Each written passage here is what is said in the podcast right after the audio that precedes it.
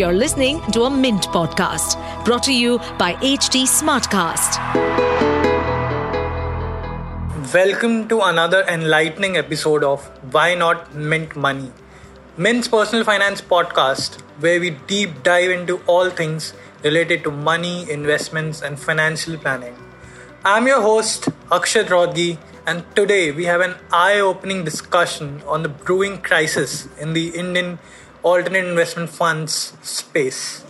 Welcome to Why Not Mint Money, a personal finance podcast where we help you understand basic money concepts and share strategies for you to build your wealth. So let's get started with your money journey.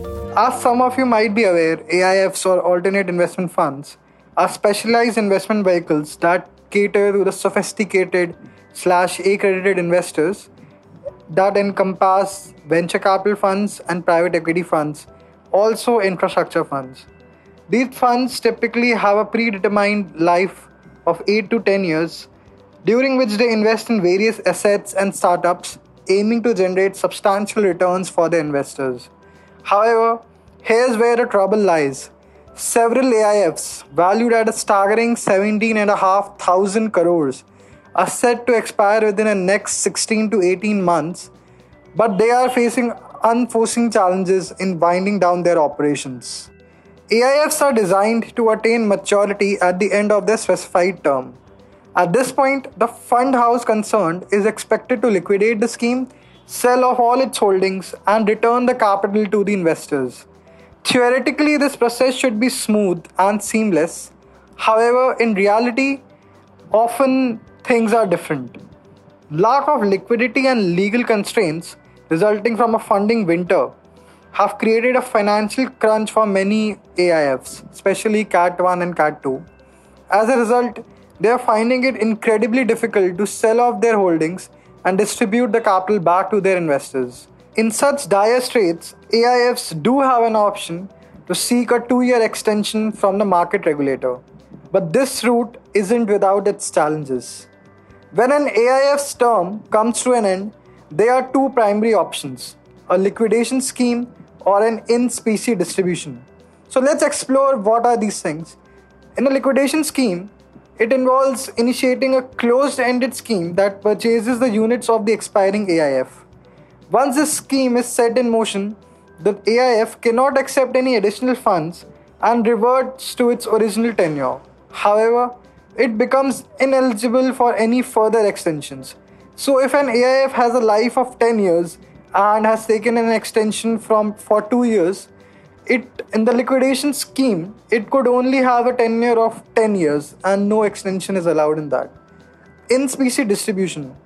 In this option, the AIF transfers its stake in portfolio companies, equity shares, CCPS that are compulsory convertible preference shares, CCDs, con- uh, compulsorily convertible debentures to the investors on a, on a pro rata basis.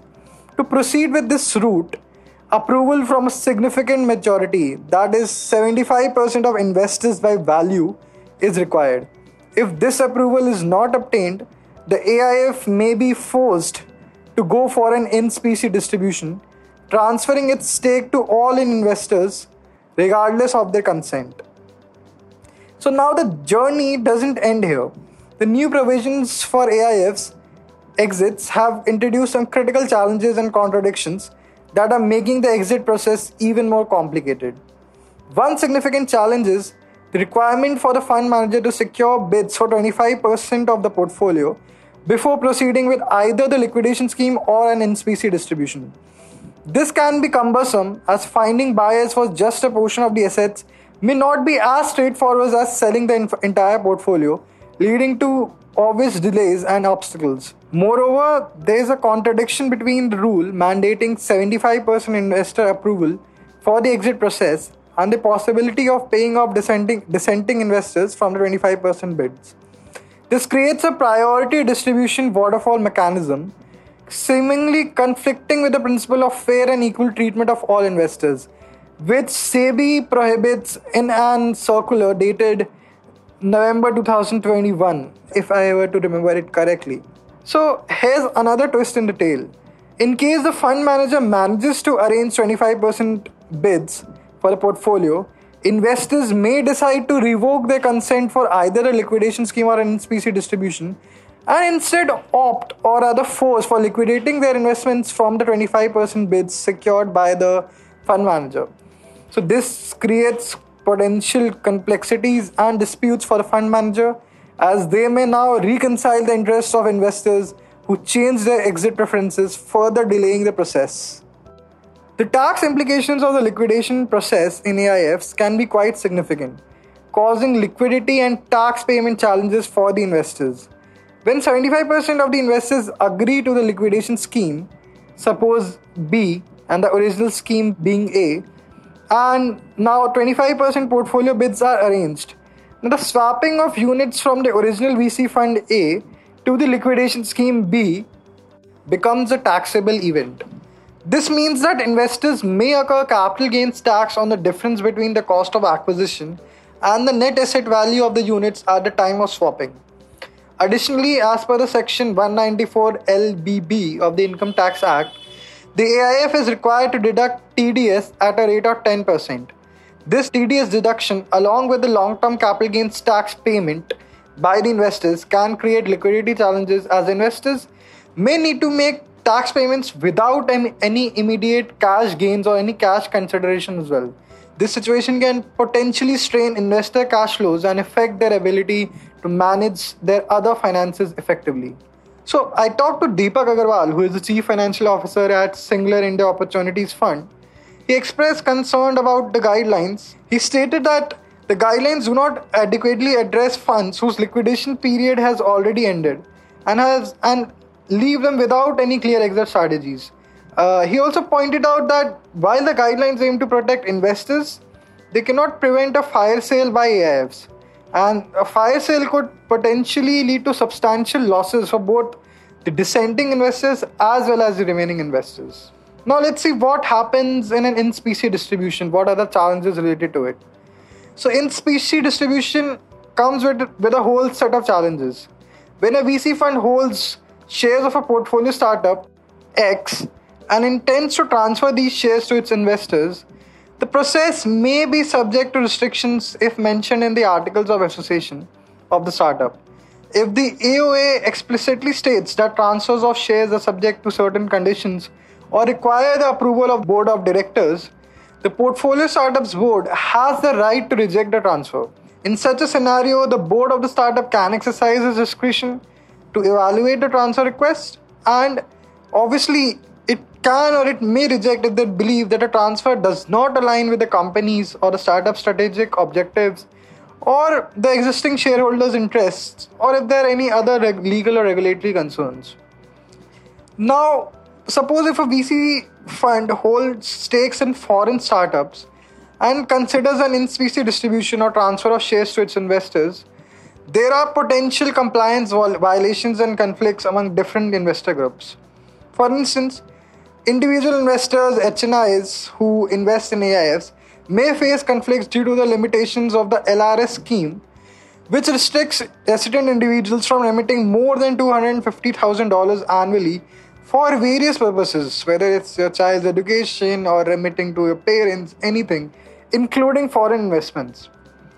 Family offices are mostly structured as trusts and may also encounter difficulties accepting in specie distributions of foreign startup shares as trusts are not allowed to hold foreign unlisted securities. Additionally, institutional investors such as insurance companies and NBFCs may be prohibited from directly investing in foreign shares or may require approval from the RBI, the Reserve Bank of India, which will potentially delay the liquidation proceedings.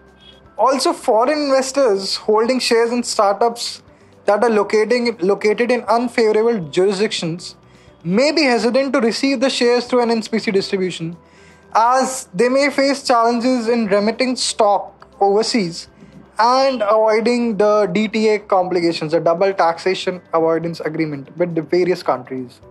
Then there are there is also a violation of the FEMA Act. The Foreign Exchange Management Act guidelines stipulate that the fair market value of unlisted shares, CCPS for this case, should be calculated by two independent merchant bankers in accordance with international valuation strategies. So, mostly DCF is followed, discounted cash flows. However, this can lead to potential problems. Let's say, let's take an example. If two independent valuers assign a fair market value of, let's say, 600 and 650, whereas the bids received by the fund manager are, are at an NAV of 300, which is 50 to 60% lower due to a fire sale, then the swapping of shares for the liquidation scheme below the fair market value can be considered as a FEMA violation. So now the lack of clarity on who would be responsible for effecting TDS in such cases, where investors do not agree to a liquidation scheme or an in specie distribution, leading to the scheme's closure, raises concerns. Now, investors as well as fund managers are left wondering that how the money would be returned to them in such scenarios and who would deduct the TDS. The AIF industry is, in India is facing a critical crisis as several funds are set to expire without a smooth exit process. The complex liquidation rules, contradictions, tax liabilities are to the challenges faced both by the fund managers, the funds, and their investors. Well, investors should tread carefully and be cautious about chasing the startup dream through AIFs unless the rules are amended to provide clear exit, or I should say, clearer exit strategies and address the potential hurdles. We hope this episode has provided valuable insights into the pressing issues in the VCP industry and empowers you, the investor, to make informed decisions about your investments. So, now that's all for this episode of Why Not Mint Money. I'm Akshat Rodgi. You could follow me on Twitter or X at the rate Rodgi underscore Akshat. You could also send me a connection request on LinkedIn. I could uh, clear your doubts on both the channels. And I'll be back with more enlightening insights and tips on personal finance in our next episode. So until then, stay financially wise, stay safe, and keep growing your wealth. Thank you.